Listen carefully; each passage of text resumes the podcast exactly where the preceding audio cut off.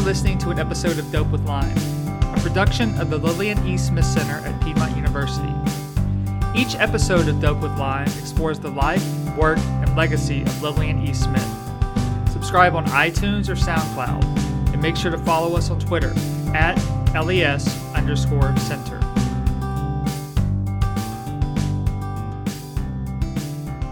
Welcome. My name is Matthew Teutsch, and I am the director of the Lillian E. Smith Center at Piedmont University. On today's episode, I'm going to share with you some information about one of the programs that we started last year, a professional development program for P12 educators in Georgia, South Carolina, and North Carolina. At the end of the episode, I'm going to share with you a couple of the recordings that we found and that we're in the process of getting digitized through a grant through the CLIR that will be available soon for scholars, researchers, educators, and others to use in their research in the classroom. So, thank you for joining us today, and let's get started. As she prepared to close Laurel Falls Camp for Girls, a camp that Lillian Smith ran from 1925 to 1948, she wrote, I hope that the idea of Laurel Falls will not die. I want to believe that we have started a chain reaction of dreams that will go on touching child after child in our South. The Lillian E. Smith Center's program, specifically its annual P12 Professional Development Program for regional educators, continues Smith's goal of starting that chain reaction that will impact children and communities not just in the South, but nationally and globally as well. Last year, in June 2022, we hosted our first institute, the Civil Rights Movement in Northeast Georgia. And this year, we are preparing to host our second annual institute. This one will be entitled The Civil Rights Movement and the Nine Word Problem. For the Civil Rights Movement in Northeast Georgia, participants spent the week at the center, staying in bunkhouses and essentially living together for the entirety of the program. They cooked together, hiked together, and formed countless connections. They stayed on the ground where Smith lived where she ran Laurel Falls Camp, where she wrote, where she worked, and where she interacted with countless individuals involved in the civil rights movement, from Mary Church Terrell and Eslanda Robeson to Lonnie King and students from Morehouse College. Participants inhabited that space, and they worked together and also with those who came before to create materials for their own classrooms. Over the course of the week, all of the participants spoke of the issues facing them as educators in the classroom. Notably, legislation such as divisive concept bills and incidents from their own careers that they've encountered. Some participants spoke about taking a sabbatical from teaching because of all of this and more. They spoke openly about burnout, seeing others leave the profession, and other obstacles that they faced as educators. They spoke about feeling like the only person in their school or district speaking up in the classroom, in meetings or elsewhere on issues that impact students and the community. As we sat around on the final day and shared reflections from the week, two participants who had decided to take a break from teaching spoke about rethinking their decisions. They talked about the exhaustion, the burnout, and the overwhelming pressure. But they also said that this week caused them to rethink their decision and return to the classroom. One of these teachers spoke about being part of the LGBTQ community and the importance of students seeing and hearing from him in the classroom. He had decided to take a few years off, but at the end of the week, he talked about a desire to return to the classroom to be there for his students and community. These moments made us at the LES Center realize the importance of programs such as this for educators to connect with other educators and to recharge for the upcoming academic year. As such, the LES Center is planning its second annual institute this year called the Civil Rights Movement and the Nine Word Problem. It will take place June 12th through the 16th, 2023. During the week long institute, participants will have sessions with Dr. Reverend Benjamin Boswell, Dr. Keri Leigh Merritt, and Dr. Jennifer Morrison. Among environmental science activities with faculty from Piedmont University and a couple of excursions to places around Rabun County.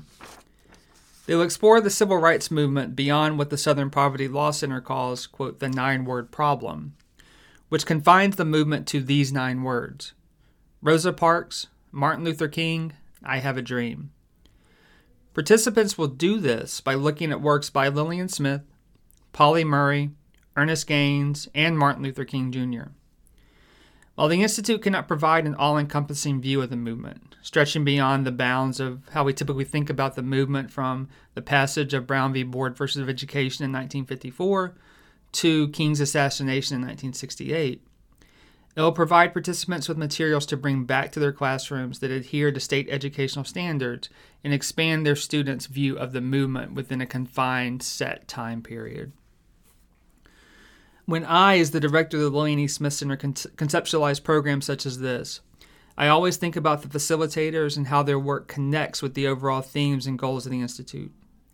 Each institute uses Lillian Smith as the fulcrum to assist educators in addressing various educational standards.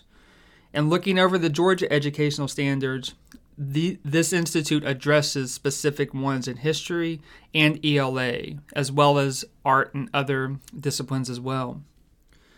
For example, the United States History the United States History Standard 21D reads, quote, investigate the growth, influence, and tactics of civil rights groups, Martin Luther King Jr., the letter from Birmingham jail, the I Have a Dream speech, and Cesar Chavez. The Institute addresses this because we will read pieces from Martin Luther King Jr., specifically his I Have a Dream speech and his letter from Birmingham jail, which, at the end, he cites Lillian Smith as one of the whites who were actively engaged in the fight to end segregation. As well, will, the Institute will address the Civic Government Standard 7, which says demonstrate knowledge of civil liberties and civil rights. And the English Language Arts, the Institute addresses standards such as ELA GSE 11 12 R19, which asks students to analyze foundational U.S. documents of historical and literary significance. These aren't the only standards that the Institute will address or allow teachers to address, but they are some of the main standards that, if you look at the Georgia educational standards, that educators can take material that we look at and take back to their classroom and address these. To meet these goals, I consider facilitators who have educational experience at any level. They can provide P12 educators with information, material, and pedagogical tools to assist them in meeting these educational standards and others. This year, Boswell, Merritt, and Morrison will serve as facilitators, exploring with, with participants the works of civil rights activists, like I said before, Pauli Murray, Lillian Smith, and Martin Luther King Jr., along with the fiction of Ernest Gaines, who explores the impact of the civil rights movement on his little postage stamp of land in South Louisiana.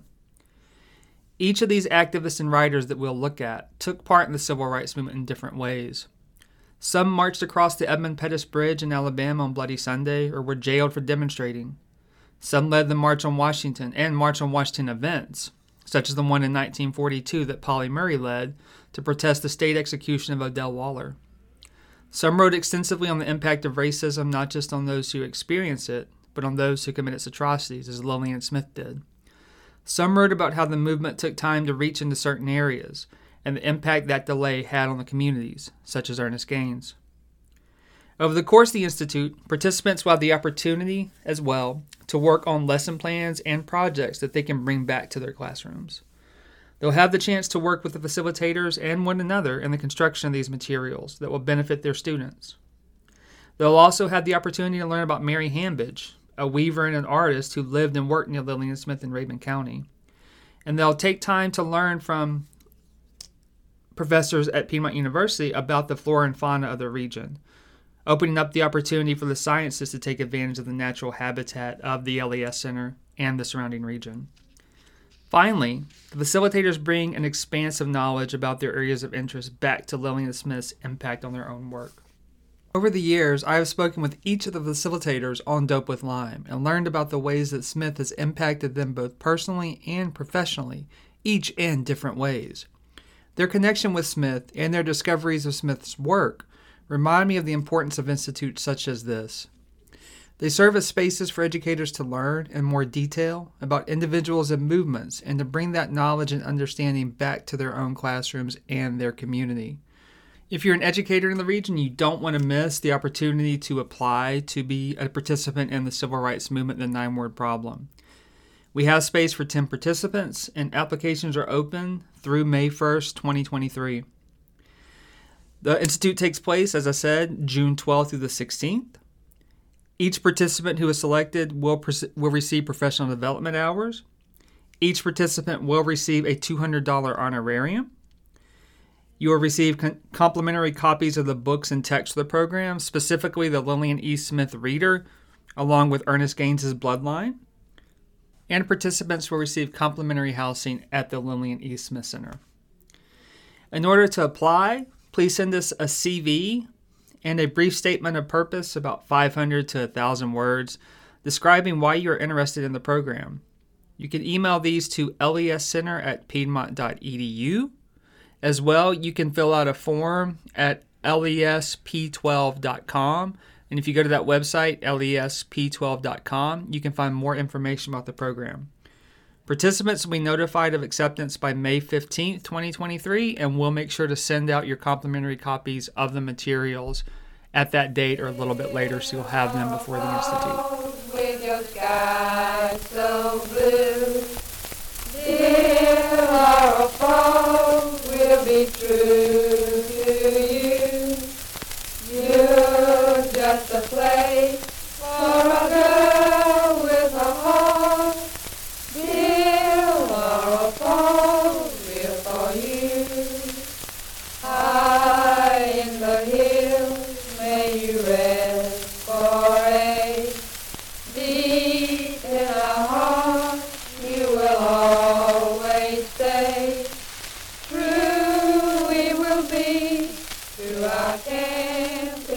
The joys that I have working at the LES Center is actually looking around at the camp and seeing items that are there. A few years back, I was looking in a closet at some items that were left. Some of them were records. It was like Lillian Smith's record collection, full of everything from Paul Robeson to Mahalia Jackson and everything in between, from classical to spirituals to everything up until about the time she passed away in 1966. As I was kind of looking through the records trying to see what she had in her collection, I came across some records that looked like they weren't mass produced, at least commercially, by a music um, company, uh, specifically recording companies, right? So it wasn't artists that were on the records. Some of them had kind of labels like Drums or The Trial or Laurel Falls Camp Banquet 1946. What these records were, and what I discovered in boxes in the same area, were actually recordings from the camp. They were recordings that Lillian Smith and Paula Snelling and others did from what appears to be the late 1930s through the 1960s, at least as far as we can tell. We found recordings on vinyl and on lacquer, and we also found reel to reel recordings that you would do with a portable kind of recording device. You know, these are probably been from the 50s. What you just listened to was actually a recording of some of the campers at Laurel Falls Camp singing a song. We found those, and when I initially found them, I had no clue that you could buy a portable recording device that would record onto vinyl records or onto lacquer records. It was extreme shock to me. So I brought them home and put them on my turntable, a few, a couple of them, and I knew that, that probably wasn't the best decision, but I did that and listened to them, and I had no clue what I was listening to. This was, like I said, a few years back. Since that time, I've kind of listened to them more and figured out what some of these things are, and we've actually got a grant to digitize them through the Council of Library Information Research, and we are working in the process of finalizing the digitizations and then providing these materials for listeners, for educators, for scholars, just for anybody interested in listening to these materials. And I just want to share a few of these with you here today. And the first is actually recording. I don't know when it was made. It sounds like they bought a new reel to reel recording machine. And at the beginning, they're actually talking on Wallace, Wallace's um, wife, I believe, Maud, and Paula and some others are, sounds like at the LES Center in the common room trying to figure out how to work this new recorder, you know, where to plug in the microphone, where to do all this. It's a really kind of interesting sound recording that they're trying to figure out this new piece of technology that cost, I think, $175 is what one of them says on there. And you can hear them actually toying around with it. And then there's a little space where they're talking about the books they're reading and how hard it is to read some books and not others, or talking about um, um, history books and things like that. So it's a really fascinating kind of insight into the personal life of Lillian Smith and those and her family and those who surrounded her, right? Who she surrounded herself with. But the excerpt I want to play from you here, I believe, I can't say for certain, I need to kind of do a little more research, is from The Journey. So she's actually talking about death and why we actually, why some people fear death and why some people don't. But death and this existential kind of thought and feeling around death. So here's Lillian Smith. I can't tell if she's actually reading or if she's just ruminating and thinking about death. So here it is. We have to work out a relationship with death. And I'm not sure that I know what the words mean. I know that death must be accepted as a part of the process of life. I know that. We've talked about meeting death, our appointment in Samara, rendezvous with death. I think those are, in a sense, probably melodramatic, well, too melodramatic ways of talking about death. But a relationship with death we need, and I, I, I don't, I can't go beyond that. A, a period comes in my mind that I think that what we hunger for when we say we don't want to die, it isn't always life.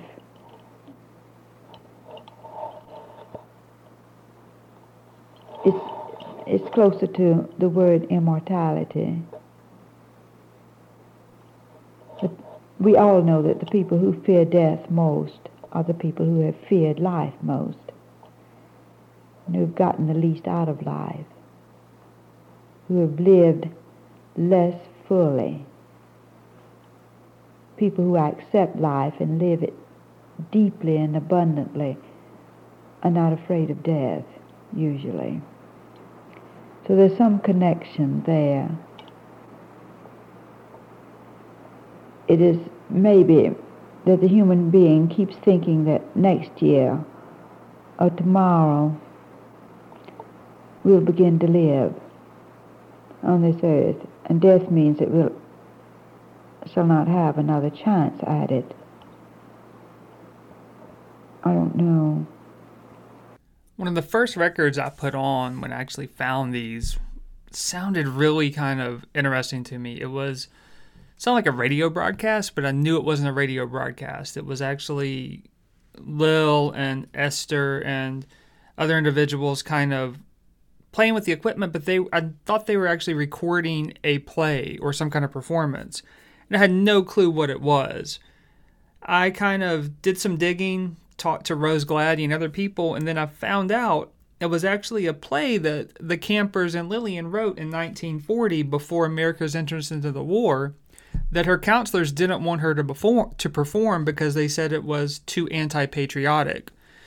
And I found this out, like I said, partly by talking to Rose Gladney and her pointing me to a letter, which I'm about to read to you um, from her edited collection, How Am I to Be Heard?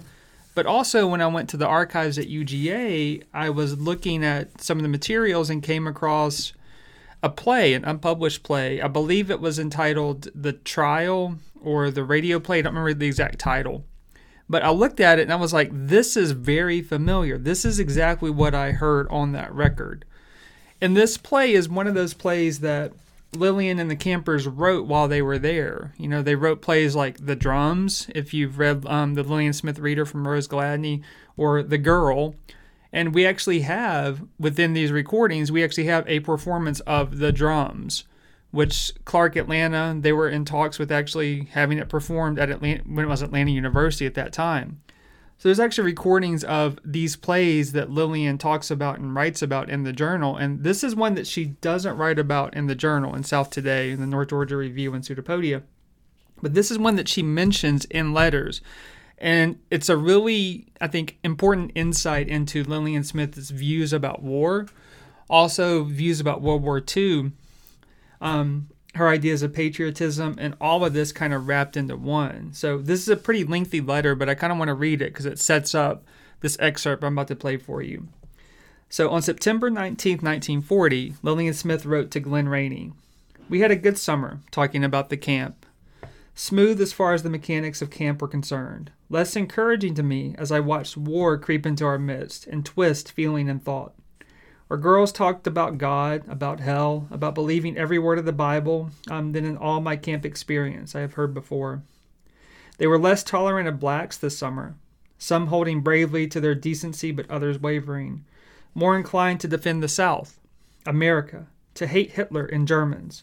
Even so, we had good talks, good evenings, to, good evenings together, until I wrote a little play called 1940, a play for a young girl. They wrote that play, not I. I only put it down on paper. It came out of evenings when together we did not discuss war and peace, regimentation and death, but acted it out in singing and dance and impromptu chanting. Gathered together as we have done before in the library, we spent several evenings doing this. First playing on the drums, then beginning to talk about today, this year, what it meant to us. Election year, child refugees, Finland, propaganda, regimentation. Then suddenly, someone would get up and chant their feelings or dance them out. And then, one night, some girl spoke, spoke of conscription, of regimented youth camps. And to my astonishment, their feelings of fear and panic poured out. Then I wrote the play. We were to give it. The girls were thrilled. We went to its first reading and rough walking through of the scenes, and suddenly my counselors turned against me. The play was unpatriotic, they told me. Furthermore, it was not the kind of thing young girls should hear about. A first, yell, a first year callow young counselor told me that it wasn't good for children to hear about such things. They were too young. In all of my experience, I have never felt so much resentment against me, such a refusal to work with me on a project. I bowed my head to the storm and stopped work on the play, not because I was afraid to give it to give that play, but because I was afraid of seeing all the other values of summer destroyed by dissension and suspicion. But I gathered my children up one night, and we went to the library, and Esther read it to them. In all her life, she must not have read so beautifully and so movingly. The children were deeply touched and profoundly impressed. A few counselors had straggled in. I had invited none of them, and some told me afterward that they regretted that we had given up the idea of producing the play. But that was Esther's magic, and they did not really believe what they said. Well, I confess that I was awed by the incident. It has always it has always been so simple and easy to hold the group in the hollow of one's hand, so to speak, to win them over to almost any kind of project. But wars beat me. I had no more influence during that brief dissension when my loyal staff turned into a war mob than if I had been on than, than if I had been the cook. But I quickly got our minds on fun again, on the banquet and the barbecue and the children's surprise for the counselors, and so the summer ended in peace. I suppose you'd call it my my appeasement policy. The children went home saying it was their happiest and best summer. The counselors went home saying the same and believing it. But the director saw them all off feeling sadder than ever in her life she had felt about a summer. It is not the physical part of war that sickens me, as it as it is what is happening to our minds and feelings. And I think this is important kind of documentation of Lillian Smith's kind of philosophy, not just about war, but just about life in general and the effects that it has on individuals. And I'm not sure when this recording was made. I don't think this is the recording that she's talking about. I did initially that when Esther read the play in the library, because this actually has more moving parts in it. It sounds more like a rehearsal than actually just a reading of the play. I believe the man's voice is Wallace, Wallace Smith, who is one of Lil's brothers. I'm not sure. You can hear Esther in there and some others as well. But I'm going to play this excerpt for you, and this is actually them practicing it a couple of times. So you'll hear a little bit of repetition in here, but that is them rehearsing it, and you'll hear Lil kind of giving stage directions and things like that.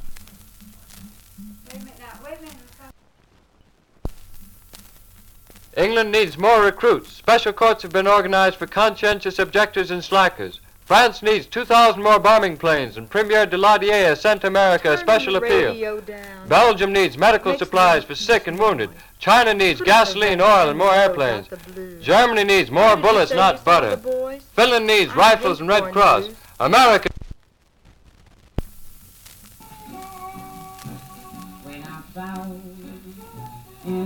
Roosevelt nominated for third term by acclamation.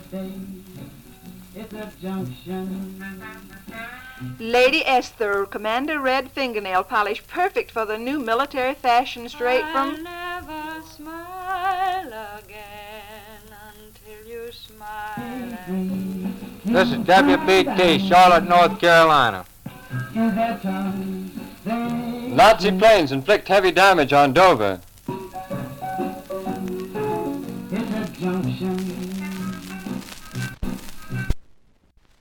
The invasion of Finland is a death blow to freedom. Tonight in Finland, men and women are very quiet, wondering what tomorrow will bring.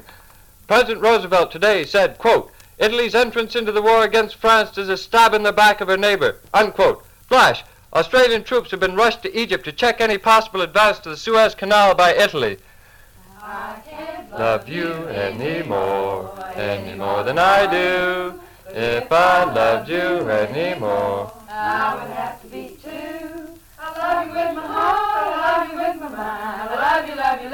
The Columbia Broadcasting System. News from Berlin. Turn the radio down. It makes so much noise.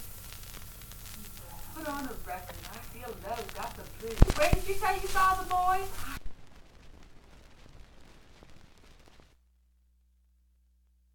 Along with things such as the trial and Lil reading from her work and just thinking about her work, we also have, like I said, a lot of stuff from the camp. And one of the things that really interests me from the camp, instead of just that play that I just mentioned, is actually these Bus-Eye stories. Now, Bus-Eye was this fictional character, kind of squirrel-like character that Lil created that would live on that lived on Screamer, Screamer Mountain, had a wife, Kita, and three kids, Hersho, Rango, and I don't remember the other one's name.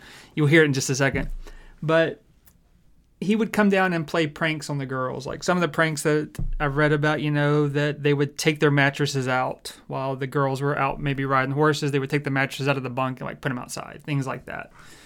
You know, he has this Hershey tree that girls that the campers could go and actually get Hershey chocolate bars, you know, off of.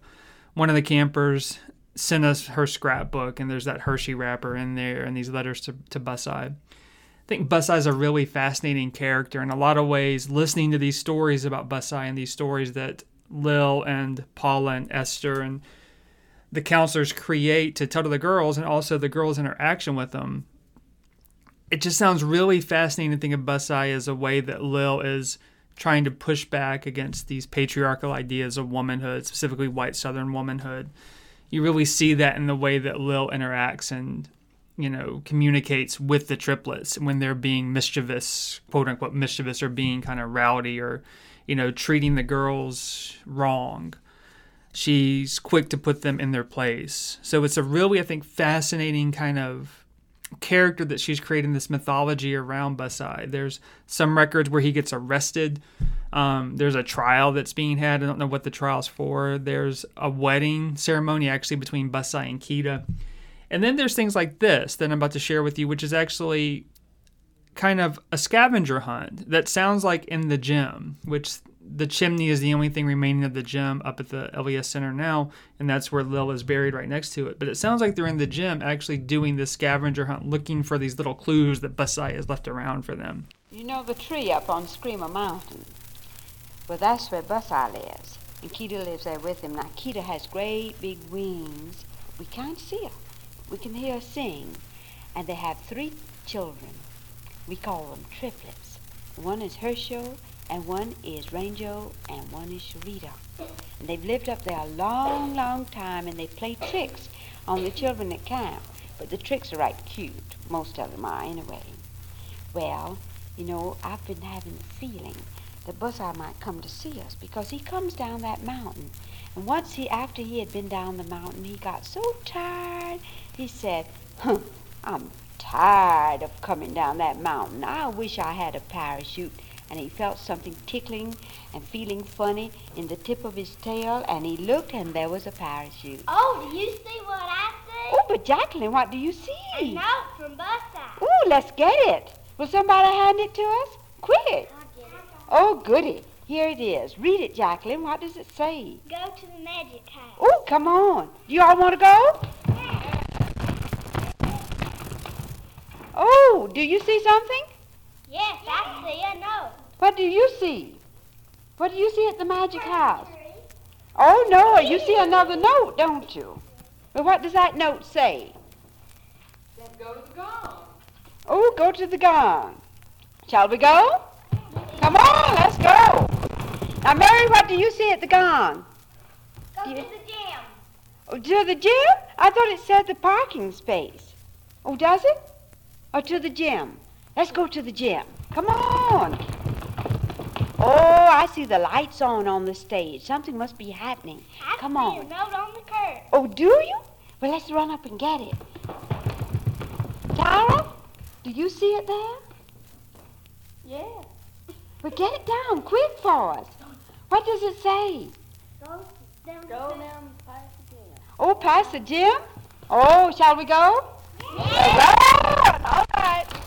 Oh, but look at that tree. Do you all see what I see? Oh, let's all get one, shall we? Oh, goody, goody, goody. Mm, isn't it delish?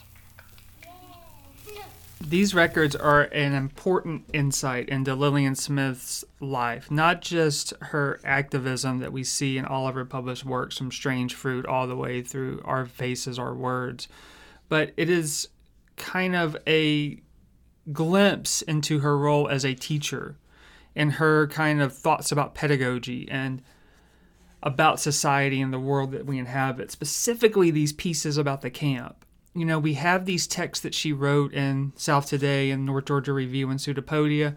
We have her letters about the camp and the newsletters that she wrote to parents. But these are actually recordings of her interacting with these campers. And we've heard countless stories from campers. And campers have written in their obituary, or in their obituaries have been stories about how important that camp was to them.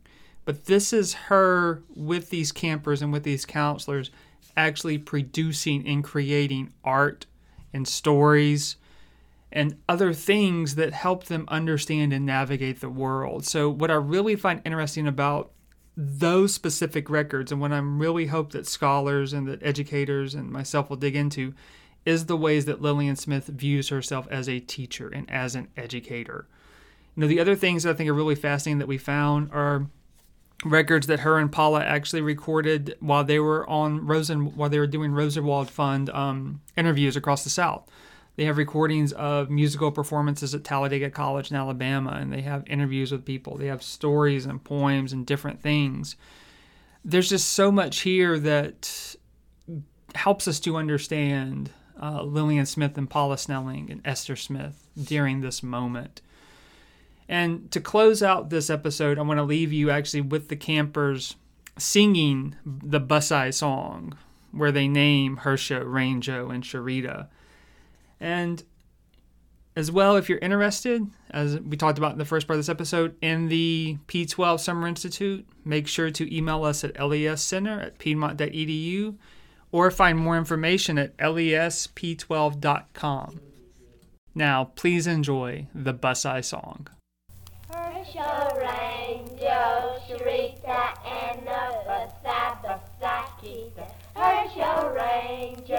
Sharita.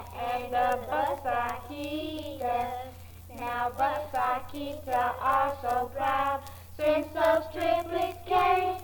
But we all know that screamer mouth will never be the same. Herschel, Rango, Sharita, and the Basa Basakita. Herschel, Rango, Sharita, and the Basakita. Thank you.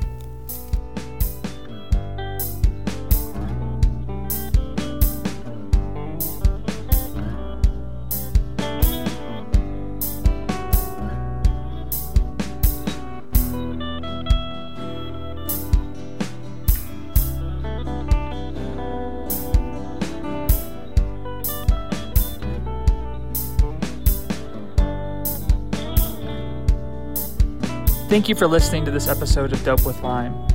Did you enjoy this episode? Have thoughts? Use the hashtag DopeWithLime on social media or get in touch with us at LES Center at piedmont.edu. You can learn more about Lillian E. Smith and the Center by visiting www.piedmont.edu backslash LES.